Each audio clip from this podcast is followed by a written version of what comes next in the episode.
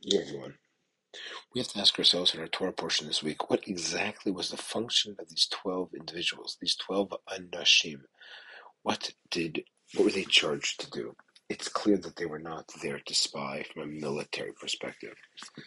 After all, a military perspective, you'd send two individuals. They would not traverse the entire land. They perhaps would only go to the first location under the veil of secrecy.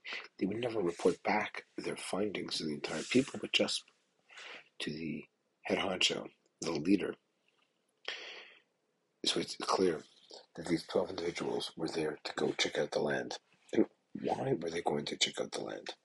Rabbi Soloveitchik offers a beautiful insight that before you can betroth a woman, the halacha, Jewish law says, you of course need to meet with her.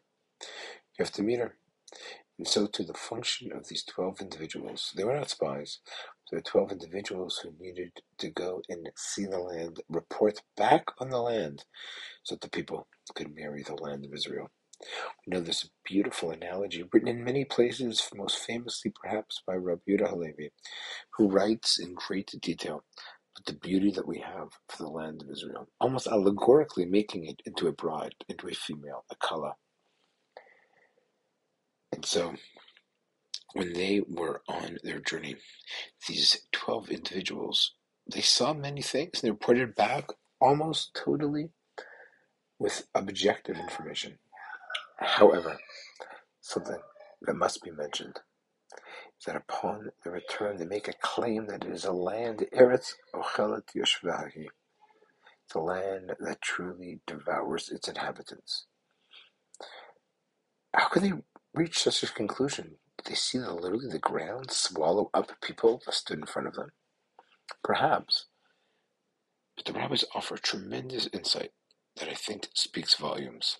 The rabbis say, you know, it was very simple. Wherever they went to, there were funerals, and it allowed the 12 individuals to, you know, go around and check out the land and kind of not try any sense of suspicion. You see,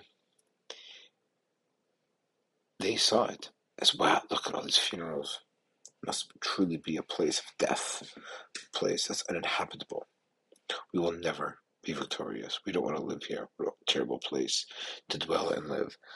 In life, when we see events, how do we interpret them? Do we interpret them with a sense of confidence, with a sense of we can prevail? God has surely been with the people these last over the last year, year and a half in the desert, providing them with miracles and manna and now they were scared over the conquest of this land. It seems so trite compared to what God has bestowed upon the people.